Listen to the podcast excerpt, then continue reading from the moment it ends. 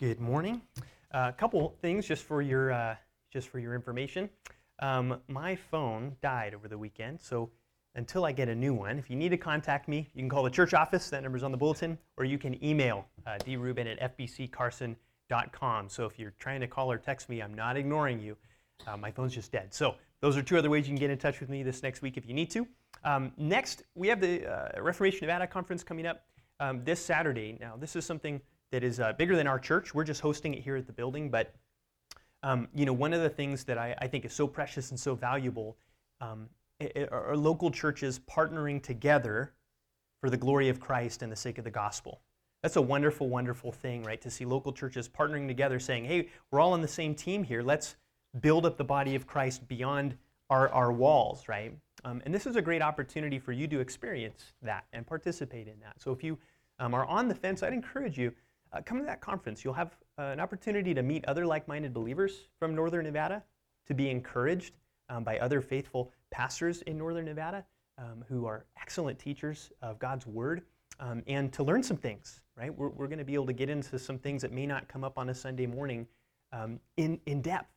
So if you have not um, registered, but you're kind of on the fence, I'd encourage you to come to that. We're going to have lunch together. We're going to have um, some resources available that you can pick up there. So it's going to be a very good time. Um, and again, that's this coming Saturday. It's coming right around the corner. So, um, with that, go ahead. Oh, there's one more thing. He's not going to like this, but as you can tell, uh, our sanctuary looks a little bit different this morning.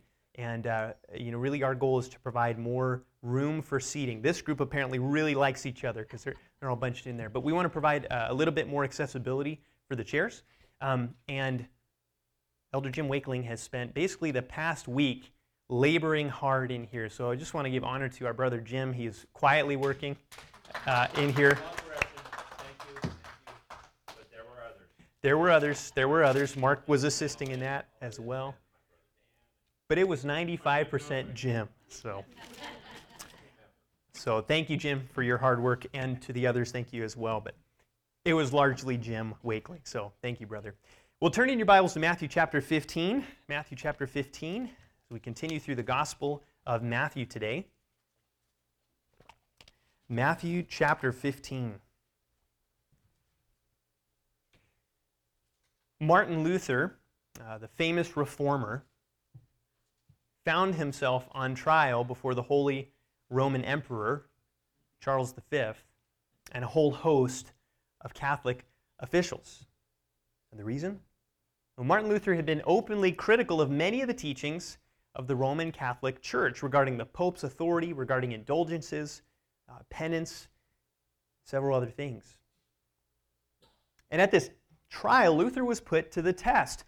Luther, do you affirm or renounce these things that you've written? And Luther's response really is a turning point in history. And here's how he responded He said, Unless I am convinced by the testimony of the Scriptures and by clear reason, for I do not trust in the Pope or councils alone, since it's well known they've often erred and contradicted themselves. I am bound by the scriptures I have quoted. My conscience is captive to the word of God. Here I stand, I can do no other. Now, at that moment, a conflict was taking place the conflict between man's tradition and the scriptures. You see, Luther did not place trust or give weight in an ultimate sense to the opinions of popes or church councils or tradition, but only to the Word of God. Now, this is not a new conflict that Luther was dealing with here, this conflict between tradition and Scripture. And in our text this morning in Matthew 15, we're going to see the same conflict play out as Jesus deals with the traditions of the Pharisees.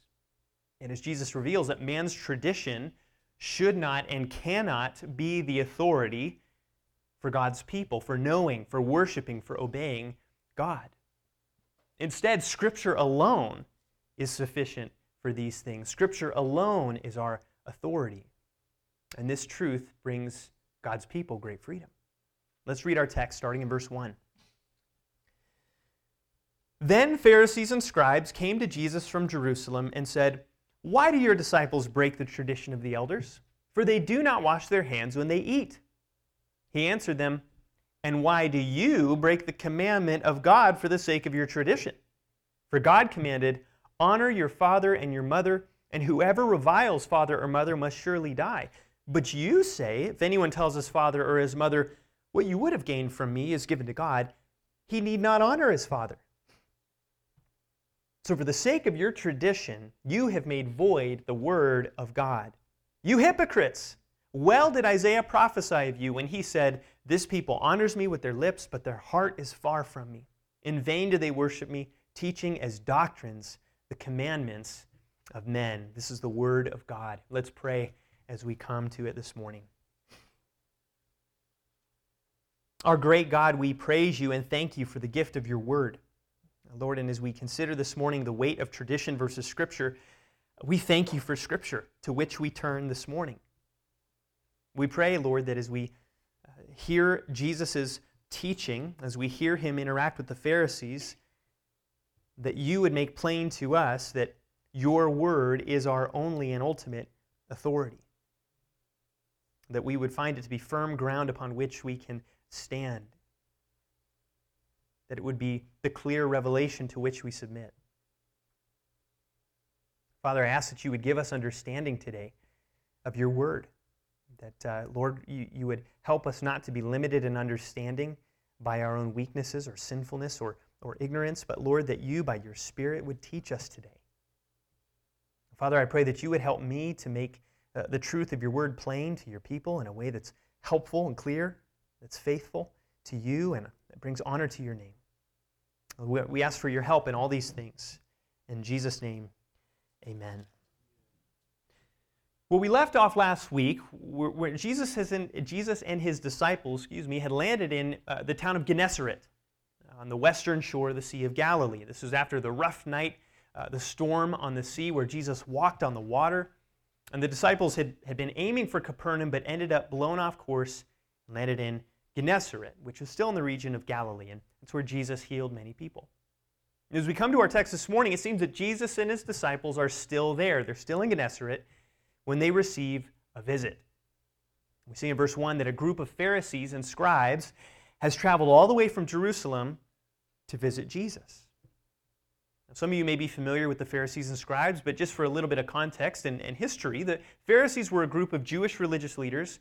Uh, and generally speaking, they were concerned with helping ordinary Jewish people keep their Jewish identity and obey Jewish law while under Gentile occupation under Gentile rule. The Pharisees were deeply concerned with the Jewish people resisting Greek and Roman culture, which they rightly viewed as pagan. So the Pharisees concerned themselves deeply with Torah, uh, with the first five books of, of the Bible, of course, or the law of Moses, but they also added something to that called the oral Torah, the oral teaching, oral tradition. And really, what the oral Torah was, was uh, rabbinic commentary on the Mosaic law. It was basically the rabbis coming up with how do we actually obey these laws. For example, it says, do not work on the Sabbath. Well, the oral tradition would define what work is, what are the limits and boundaries, how many steps can you take before that becomes work. Those kinds of questions the oral tradition sought to answer. Many of the Pharisees believed that this oral Torah, the tradition, was actually given to Moses on Sinai alongside the written Torah and that it had been passed down from generation to generation. And it's going to become very relevant for the rest of our passage and a few verses. The scribes were well trained scholars who knew the law of God inside and out. They memorized it, they copied it, and they helped teach it and explain it to the people. Uh, they would generally wear special robes, they were a well respected group in Jewish society. Um, and because of their common devotion to the law, we find scribes and Pharisees working together in the Gospels quite frequently. So these religious leaders, these experts in the law, had made the long journey to Gennesaret from Jerusalem. That's a journey of about 80 miles. And they're making this either on foot or, or perhaps on donkey or camel. Uh, it's a journey of at least a couple days. Jerusalem is the heart of Jewish religious life. The temple is there, all the rabbinic schools of learning are there, and they have left Jerusalem to come see Jesus. Now, they probably have not come because they want to be his disciples, uh, but rather they want to investigate this rabbi in the north who's becoming very popular, who's gaining quite a reputation. They want to see what he's all about. And so in verse 2, the Pharisees and scribes come, they visit Jesus, and they come with an accusatory question Why do your disciples break the tradition of the elders? That's what they ask Jesus.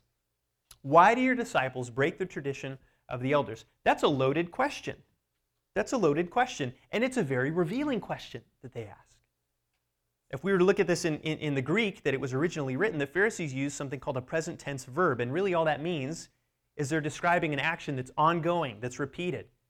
So, so we, could, we could basically say, why do your disciples continue to make a practice of break over and over and over and over the traditions of the elders? Why is that what they do all the time? The word break that we see too here is, is telling as well. It can also be translated transgress, which is a word we often associate with God's law. Of course, Jesus' disciples would reflect the teaching of their rabbi. That's how it was, right? Disciples would reflect what their uh, rabbi taught them. And there's an implication here that if the disciples aren't washing their hands and keeping the traditions of the elders, then maybe Jesus doesn't care about these traditions either. And the traditions in question are those of the elders. Those are the traditions of the oral Torah, the oral law, which I mentioned a moment ago. And this oral tradition was given divine authority, really. So, the specific aspect of the oral Torah that's in question here is eating with unwashed hands, right? That's what the, the, uh, the Pharisees decide to focus on. Why do your disciples continue to break the tradition of the elders by eating with unwashed hands? And Mark 7 3 through 4 describes this tradition. It says, For the Pharisees and all the Jews do not eat unless they wash their hands properly, according to the tradition of the elders. And when they come from the marketplace, they do not eat unless they wash. And there are many other traditions that they observe, such as the washing of cups and pots and copper vessels and dining couches. Now, this tradition um, w- was most likely uh, originating from the, the desire to be separate from the Gentiles.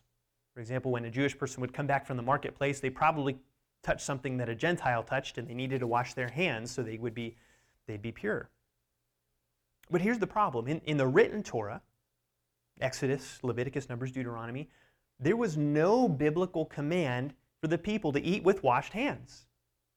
You won't find it there. There, there, there was a command for the priests to do so before they went into the tabernacle to minister. But there's no command that the Jewish people needed to wash their hands anytime they ate or whenever they came back from the marketplace. No, this tradition, while maybe hygienic, right, and we can appreciate it uh, at that level, it was nothing more than a man made rule. It was nothing more than a man made rule. It was nothing more than a tradition created by human beings. And regardless of the intention behind the, uh, of those who created it, right, the intention behind it, it's a human command. It's a human command. And in this moment where the Pharisees ask Jesus this question, we see the conflict arise. A conflict between Jesus and the system of Jewish traditional thought, Jewish law, Jewish worship. Really, a conflict between man's rules and traditions and God's. You see, this question from the Pharisees and scribes reveals their standard of authority. It's man's tradition. That's what they're standing on is their authority. They're not asking this question because they're curious. They're not asking this question because maybe Jesus has an insight they don't have. They're asking this question because they're really implying the disciples are sinning by not eating with washed hands. That they're made unclean and impure by neglecting this tradition that you know the people had kept for centuries and centuries. And again, this conflict is not new. This this elevation of man's tradition as authority is not new. Uh, of course, one of the largest and most well known examples of this we've heard about already the Roman Catholic Church. Uh, the Roman Catholic Church has taught uh, so many things as authoritative tradition, and, and really they do something very similar to the Pharisees. They believe that Scripture and sacred church tradition are equal in weight and authority. What does that result in? That results in traditions being enforced as the very law of God. For example, Uh, the Roman Catholic Church teaches it's a sin to knowingly eat meat on Fridays during Lent. You won't find that anywhere in Scripture. You won't find it, it's not there. But since they believe the church has the authority of Christ to make these kinds of laws, they believe that they can enforce it with the weight of divine authority, just like the Pharisees did regarding their oral tradition. What does that do? That enslaves people to legalistic human tradition rather than providing the freedom that God's word can provide and does provide. In many ways, this is an ongoing conflict. It's been ongoing since the beginning of time as man seeks to create and enforce his own religious rules and traditions. We could, we could really go back to the garden, where God gives a clear command to Adam and Eve keep the garden, work it, do not eat of this one tree, or you will die. Clearly stated. The serpent comes in and says, Hey, but did God really say that? Or maybe could we understand that this way? Let's, let's add and take away and, and change what God has clearly said. That's been going on throughout all of history, and it will continue until Christ returns. But as Jesus will show in a verse or two, this is disastrous and it has unacceptable effects.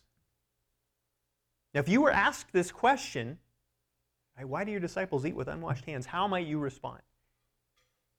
Well, Jesus responds in a way that he often does with another question, as we see in verse 3. Why do you break the commandment of God for the sake of your tradition?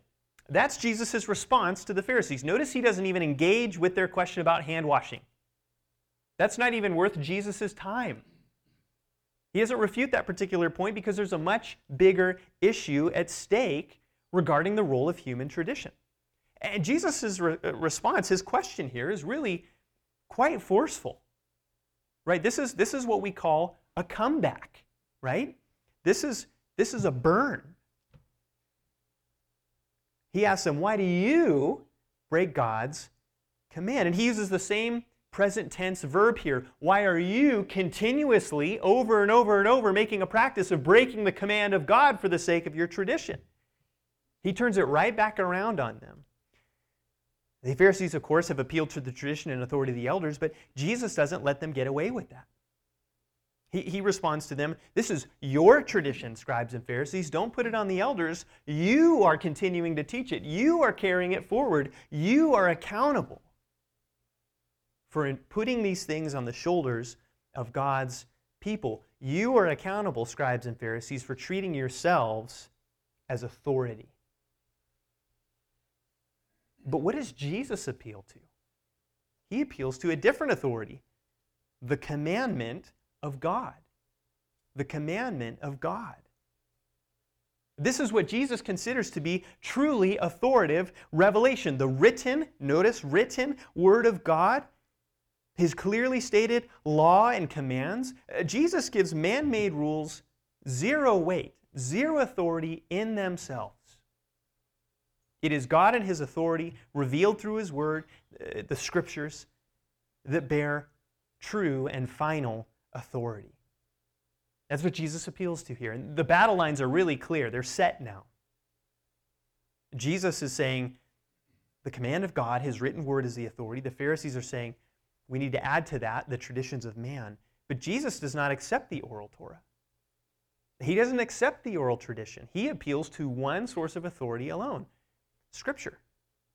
And this is a vitally important point. Tradition and Scripture cannot both have equal authority.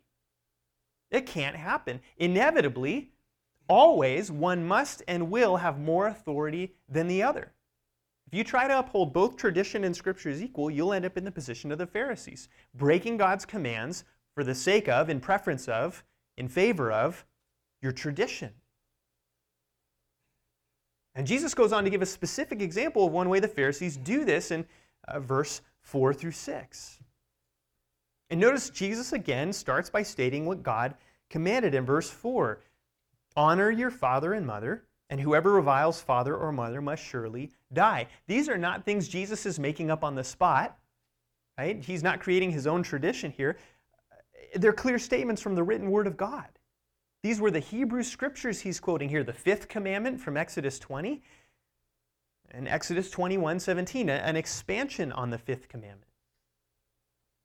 The fact that this is Jesus' starting place is very, very important. Jesus points to Scripture alone as the source of authority. That's where he goes, to what's been written as having the authority of God Himself. How do we know what God's will is for us? How do we know what God wants us to do or to believe? We turn to Scripture. Not our ideas, not traditions. That's not where Jesus goes. He goes to Scripture. He stands not on what man thinks or creates, but on what God has said, just like he did when Satan tempted him in the wilderness. And notice here, too, that Jesus isn't disagreeing or getting rid of the law. He, he, he doesn't have this view that we sometimes find in, in Christianity today that the law of God doesn't matter anymore. That since we're Christians, we don't need God's commands. We, we just have grace and charity and liberty and love. And Jesus doesn't approach things that way. He appeals to the Ten Commandments here. He appeals to God's law. God's law is not legalistic. Right? That's where Jesus is, that's where he goes here. God's commands are not legalism. They are good. Jesus upholds them here. It's not God's commands that are legalistic, but man's tradition in the place of God's commands. That's really legalism. And that's what Jesus is tearing down here. And Jesus is abundantly clear. God commanded. He is the one who's established these commands. Uh, now, it's important to note the Pharisees wouldn't um, they wouldn't say, well, you know what, we don't like those commands. They wouldn't say, yeah, we actually don't we don't care about the law. They wouldn't say that. They wouldn't disagree with these verses that Jesus is quoting here. They wouldn't reject them. Right? They, they, they could pass a test right on the law. They were, they were, in theory, zealous for the law, even. And Paul describes himself that way when he was a Pharisee. He was zealous for the law. But their transgression of God's commands was not an outright, open, rebellious one, but it was, as, as, as Calvin describes it, an indirect transgression, an indirect breaking of God's commands. What does that mean? Well, we see in verse 5 and 6 when Jesus describes how they are actually rejecting God's commands. He contrasts, for God commanded in verse 4 with, but you say in verse 5. Again, the Pharisees are setting themselves up as authorities when they teach their traditions. Um, and, and, what Jesus describes here is uh, the teaching of the Pharisees. If anyone tells his father or his mother, What you would have gained from me is given to God, he need not honor his father. This is, this is what was called uh, korban. And we see that mentioned explicitly in Mark 7, his, his account of this event. Uh, korban. And Jesus describes um, a, a, kind of loophole that was there in the Pharisaical tradition. It, really, the Pharisees taught that if somebody dedicated what they had to God, they didn't need to give it to their parents or anybody else. And by implication, they, they didn't need to honor their father or mother in that particular area. Um, so this was an allowable practice in the oral tradition. It wasn't commanded, but it was allowed. Uh, it speaks of, as one commentator describes, dedicating food, money, or property to God, which in practice meant to the temple treasury. Anything so dedicated was placed out of reach of other people who might have otherwise had a claim on it. And the formula seems to have been deliberately used for this purpose. So what people would do is they would say, "Hey, I've got all this this land here, for example, or I've got this this uh, uh you know wealth, and I'm going to dedicate it to God, which means I'm going to dedicate it to the temple." That doesn't mean they actually lost possession of it. They could still use their land or use their wealth, but by saying this is dedicated to God, nobody else could have access to it. Now, in Jesus' day, of course, one of the ways you honored your parents was by providing for them when they became old and could not work anymore or care for themselves.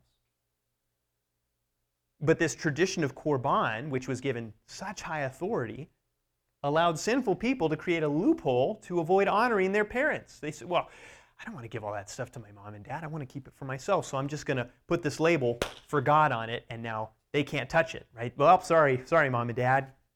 Can't help you. There was no social security in Jesus' day, right? This was the way people would be cared for. And yet the command of God was cast aside. Right? It's not wrong to dedicate things to the temple treasury, or, or it's not wrong to dedicate things to God. That's, that's okay.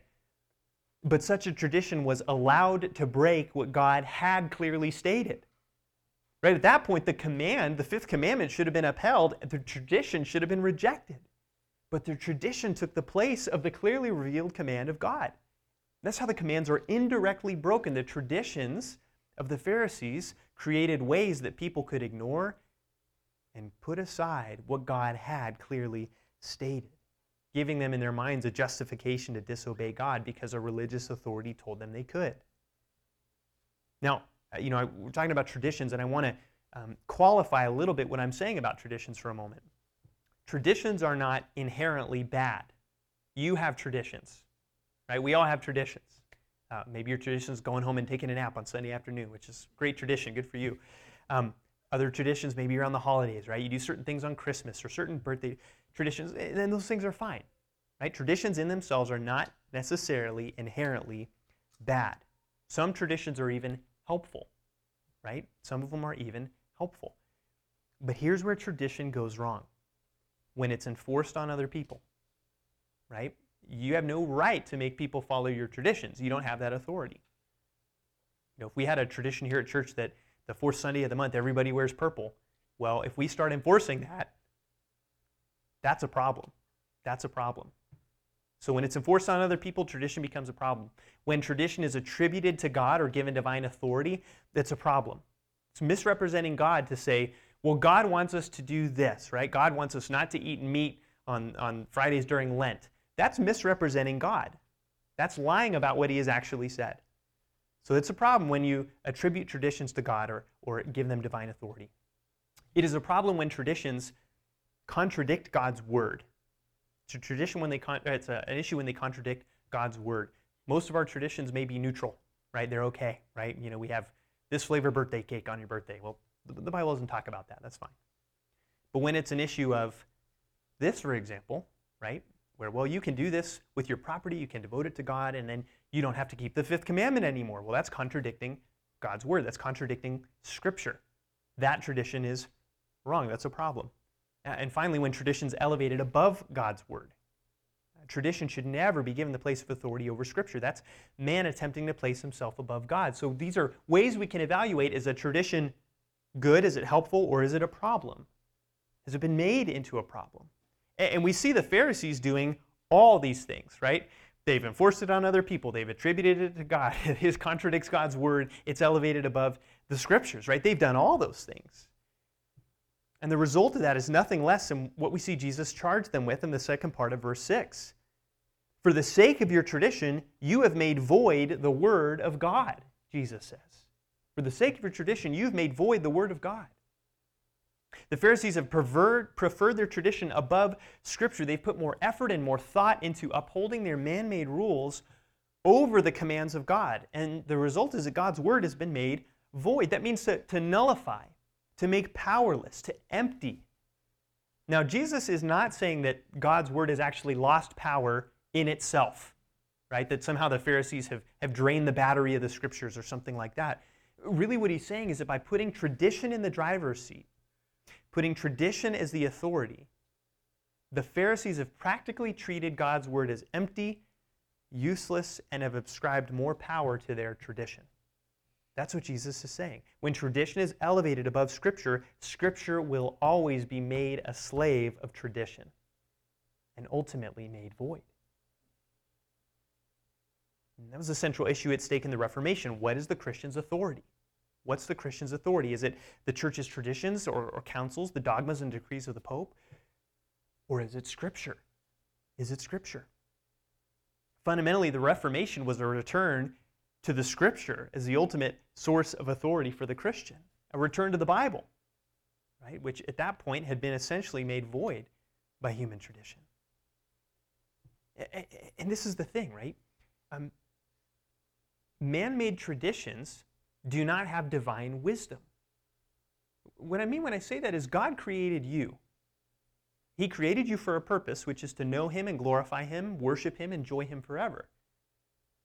His commands, once we become Christians, right, the function of His commands are primarily to teach us how to honor Him and how to enjoy Him. When we walk in obedience to God's commands, we enjoy Him far more than when we don't. Amen? God's commands actually bring us the freedom of having close communion with Him, the joy and peace of having close communion with Him. Because God has given them to us with His wisdom and for that purpose. That's what we find in Scripture. Jim read that this morning in Psalm 19, a perfect picture of that. Human traditions don't and cannot have that design because they do not have design, divine wisdom behind them. Traditions enslave people because uh, really they have human motivations and human ideas behind them. But those things cannot bring us into the freedom and joy of knowing God that only His commands can. That's why God's Word not only must be our ultimate source of authority, but our greatest treasure. And this brings up an important question for each one of us. What is my ultimate source of authority for knowing and worshiping God? Is it, is it Scripture or is it just what I think about God? Is it my speculations? Is it the traditions that I grew up with? What is your ultimate source of authority for living life? Is it the tradition of what other people around you are doing or what culture says or just your own personal opinions on the matter? Or is it what's clearly stated in the Word of God? If you're a Christian, you have the rich, life giving treasure of God's Word, His clearly written and revealed will for you in Scripture. Don't neglect that. Don't make the Word of God void in your own life by, by relying on human reason and wisdom and thought and tradition to tell you how to live. So many people throw Scripture aside, practically speaking, in favor of some other source of authority. And that's exactly what the scribes and Pharisees have done. Uh, tragically, they're supposed to be teachers of the law, aren't they? They're supposed to be the experts here. But they've thrown the law of God aside. They've rendered it powerless by replacing it with tradition. And Jesus hates that. Jesus despises that. You can see in his tone, he's taking a very hard edged tone with, with these leaders here. He is indignant about his people being enslaved and led astray by human tradition that does not bring life or righteousness. And he continues with his rebuke in the next couple verses here. And Jesus has already settled the matter, right? He's already, he's already shown them what's what, but he's not done. He's going to let them have it some more. Uh, he's pointed out a problem with the way the Pharisees have elevated their tradition above God's commands, but now Jesus is going to get a little personal. Verse 7, he calls them hypocrites. He calls them hypocrites. That's not a nice word, is it? But it is a righteous use of this word by the Lord Jesus Christ.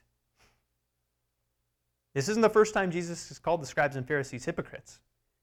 And it's not going to be the last time he is going to call them that either, but it is the first time he calls them that to their face. It's a sharp rebuke, but Jesus has good reason to call them this. We're familiar with this word hypocrite, generally speaking, right? Somebody who says one thing but does another. And that essentially applies to the Pharisees here. They, they teach everybody that the law of God is so important, and they try to get the Jewish people to care about God's law to prevent paganism from slipping in. But then they completely undermine themselves by putting their traditions above the law of God and breaking the commands for the sake of their tradition. Right? They, they claim all, all kinds of godliness and religious zeal and concern for the law and, and, and reverence for God, but their priorities clearly lie elsewhere. They are hypocrites. They are hypocrites. And though Jesus, as God in the flesh, has all authority in himself, he turns once again to the scriptures. He turns once again to the scriptures. We've seen him quote from the law, now we see him quote from the prophets. Once again, demonstrating a reliance and reverence not for tradition, but for the scriptures. And Jesus quotes Isaiah 29 13 and states that Isaiah prophesied well about the scribes and Pharisees. What, is, what does Jesus mean when he says this? Was Isaiah looking forward having a, a, vision of the scribes and Pharisees? Is this a future prediction? That's not what Jesus means here. Um, really, Jesus means that the scribes and Pharisees are parallel, they are an analogy to what Isaiah prophesied about. They are the same kind of situation. And he quotes from Isaiah 29 13. And, and, and for a little context, Isaiah 29 is a chapter that focuses on Jerusalem, specifically on the impending siege of Jerusalem that was going to come upon them as judgment from God. And the siege was the siege of the Assyrians under Sennacherib in 701 BC, and it was a devastating event in history. And why did this siege come upon Jerusalem back in Isaiah's day? Well, there's quite a few reasons. Their idolatry, their immorality, But another reason was their hypocrisy, which this verse highlights. In Isaiah's day, things were pretty similar to Jesus' own day. There was a devotion to the temple, a devotion to human traditions, religious hypocrisy, corrupt religious leaders. And Jesus says, What Isaiah prophesied about mirrors you exactly, scribes and Pharisees. So he quotes from Isaiah, uh, Isaiah and indicts the Pharisees and scribes for, for three things that the people of Judah were guilty of 700 years earlier. Three things. The first we see in verse 8 is that the scribes and Pharisees are guilty of honoring God with their lips while their heart is far from Him. On the outside, they did all the right religious things, right? The Pharisees prayed the right prayers. They followed the right rules. They said the right words. They washed the right hands, right? In principle, they're concerned with keeping the law rigidly on the outside. But they have no love for God. They have no real relationship with Him. Their hearts were far from Him. They had a relationship with His laws, but even that relationship was, was, it was hypocrisy, right? It was hypocritical. It was one of duty, not of love. Now, this doesn't mean God could care less about the way we worship Him externally. God does care about that. It is important to Him. So much of what's called worship in the American church externally actually exalts man and offends God. So God does care about how we worship, which is why He's given instructions in how to worship in His Word. But God cares even more about the heart behind it. God cares even more about the heart that our worship should flow from. Uh, King David understood this well when he wrote Psalm 51. For you will not delight in sacrifice, or I would give it. You will not be pleased with the burnt offering. The sacrifices of God are a broken spirit, a broken and contrite heart, O God, you will not despise. God cares about the way we worship Him, but if that worship doesn't flow from a heart that loves Him, that seeks to draw near to Him as the living God, it is not good worship. It is not pleasing to Him. It is hypocrisy. It's hypocrisy. It's just like the Pharisees. Now, friends, are, are we guilty of the same offense? Uh, do you want to be one who appears to be a very good Christian on the outside, but on the inside you love your religious appearance more than you love God? That could be such an easy trap to fall into, but it's hypocrisy. And we must repent of that. We must humble ourselves. We must draw near to God. That's our responsibility, so to speak, in worship. That should be what motivates us to come to God, is a heart that desires to be near Him. Psalm 84 says, right? Better is one day in your courts than thousands elsewhere.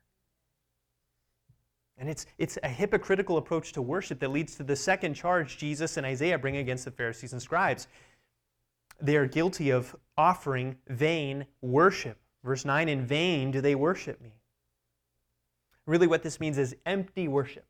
It's meaningless. It's of little or no value. It is unacceptable and displeasing to God. God does not approve of all kinds of worship. We need to understand that. God cares very deeply about how we worship Him. And vain worship, He rejects. Vain worship that is man centered, that lacks love and a heart of reverence for Him, does not please Him at all. And this, you know, this isn't talking about the days where maybe it's more of a struggle to get up and come to church, right? This isn't talking about when maybe my heart just feels cold towards God today and I don't want it to be there, but I'm just struggling to have my affections fixed upon Him. We all have those, those days, right? And sometimes when we have those days, we say, but you know what? I want to obey Him. Maybe I don't feel very excited, but I love God. I want to honor Him, so I'm going to do this, even though my affections maybe aren't as engaged as I want. That's not vain worship, right? That's not vain worship. That is a good thing to do.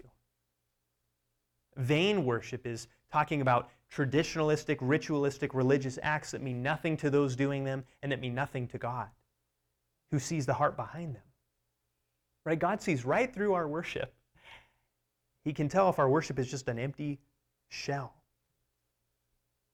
Right? Again, I, I don't mean to keep picking on this group here, but it's hard not to see parallels to the ritualism of the Roman Catholic Church, which is very externally and aesthetically pleasing, but which is biblically bankrupt and often devoid of true love for God. Just something to do, because I think maybe I'll get this from God if I do it. And when people drift towards vain and empty worship, it's inevitable that the third thing Jesus mentions will happen. The commandments of men will be taught as doctrine. Verse 9. In other words, man's tradition becomes elevated to the place of divine truth, which really has been the emphasis and problem of this entire passage, the heart of this conflict. Really, such a devotion to human tradition leads people away from truly, truly knowing and loving God. It causes people to focus on things that really don't matter and ignore things that really do. There's been moments in the history of American Christianity where the sign of being a really faithful Christian was you don't drink, you don't chew, you don't go with girls that do, right? You don't dance, you go to the movies, you don't play cards, right? Where those were the marks of piety and holiness. And when you focus on those things, right, which are akin to modern day hand washing, simple, easy behaviors, you neglect the heart. Well, I don't, I don't, I don't smoke. And I'm really proud of that. Not going to focus on loving my neighbor at all or, uh, you know, seeking the fruits of the Spirit. I'm not going to um, obey God's commands and how I treat my spouse, but I don't smoke. That doesn't please God at all. God cares far more how you love your neighbor than whether you smoke. We cannot replace God's commands with easy legalistic traditions. Right? And God's commands we can't do by ourselves. We need His help to do it. And we, we must understand that, right? Traditions just build up pride and self righteousness because we can do them without the help of the Holy Spirit. But God's commands, we cannot do them apart from Him. We need Him. Those traditions cause people to focus on things that don't really matter and ignore the things that do. And really, this is, in a way, a passage about worship. It's a passage about worship. Worship is not just what we do for an hour and a half on Sunday morning, it is the way we live our life. Now, Jesus is deeply concerned about God being worshiped rightly from the heart. And because of this, he despises the approach of the Pharisees and scribes. And when you think about it, Jesus himself is antithetical to these things. Uh, while the Pharisees care about externals and ignore the heart, Jesus is primarily concerned about the heart. His teaching is directed right at the heart, which God sees. And while, while the Pharisees perform vain worship, Jesus lives in, in constant and loving communion and worship of his heavenly Father. And while the Pharisees and scribes teach tradition as doctrine, Jesus' teaching brings the scriptures and God's intent for the scriptures to the center stage of authority, casting aside the bondage of human tradition. So, what does this mean for us? The Pharisees and scribes are, are, are gone, right? Their ghost remains in many religious movements today, but what does this mean for us today? Well, I think there's a few points we can consider. One, what is your authority? What is your authority? At the end of the day, you're left with either scripture or human tradition and reason. Jesus stands on the scriptures as authoritative and destroys the authority of human tradition. Do you stand with Jesus in viewing the scriptures as authoritative? And, and this is actually key. This is actually key. Some of you maybe uh, are not Christians, right? Maybe you're considering Christianity, or maybe you, you haven't been to church for a long time. Maybe you are not living a vibrant Christian life, right? Maybe you don't even consider yourself a Christian at all. And You say, Well, I'm not a Christian. Why does the Bible matter to me? Because, friend, at the end of the day, it tells you the way that you might be saved. It tells you that Christ has lived a perfect and righteous life in your place, that he has died in your place to bear the penalty of your sins, that he rose again three days later so that by faith in him, you can have everlasting life, reconciliation with God, and the forgiveness of your sins. You won't get that from human tradition. You won't get that from your own reason or opinions. You can only get it from Scripture. So the question of authority, in essence, is one of your eternal destiny. Because it is only through the authority of the Scriptures that we know the way that God has provided for man to be saved. So, what is your authority? And number two, are there areas where you might be casting aside the tradition, or excuse me, the commandments of God in favor of tradition? Are there areas where you might be casting aside the commands of God in favor of tradition? Right? When you think about your life as a Christian, what are the things that pop in mind? Are they, well, I'm really good at doing this and this and this and this and this, and these are the ways I know I'm a good Christian, right? Because I drive myself to church 52 Sundays a year, so I'm a really good Christian. Church attendance is awesome, a vital part of the Christian life, but you can get in a car and drive to a building without the help of the Holy Spirit, right? It's easy to focus on human traditions and neglect God's commands. So, are there things where you might be casting aside God's commands, clearly stated and revealed, for tradition? For tradition. Hand washing was easy for the Pharisees, loving their neighbor was not. Third, are there areas where your heart is far from God, though externally you do the right Christian things? Is your worship that flows from some that flows from your love for God, or is it just something that you maybe do as a task to be completed? Right? Do your lips use the right Christianese while your heart sings a song of discontentment and sinfulness and absence from God? And really, when we're, when we're looking at Jesus' engagement with the Pharisees, when we're considering these questions about tradition and the Word of God, we see that the intersection of love and obedience is the foundation for true worship. What, what did Jesus himself say? If you love me, you will keep my commandments. Not you will keep the traditions of men, not keep my commandments, but your heart can be far from me, it's fine. But no, if you love me, you will keep my commandments. That's the heart of true worship a heart that loves Christ and that seeks to obey him. And if we have those things missing, we are not worshiping him rightly. And we could say we're not worshiping him at all. Let's pray and ask for God's help in loving Christ and keeping his commands our Lord and our God, we thank you for the clarity of your word and that this morning we are given such a clear picture, Lord Jesus, of your own view of Scripture, which is that it is our ultimate and final authority. Lord, your commands are good. And Lord, when we are found in you, they are life giving. When we obey them, not to try to earn our salvation, but when we obey them because we love you, because we have obtained salvation in you. Your commandments are so good, Lord. We pray that you would help us, Lord Jesus, to love you, not just to do acts of worship while neglecting the heart, but rather, Lord, our, our love for you and our obedience to your commands would, would intersect, Lord, at the heart of our worship. That we would draw near to you not just with our lips, but with our heart. And yet, Lord, that we would still place ultimate and high regard on your commands. Father, help us to see that love and obedience to your word go together.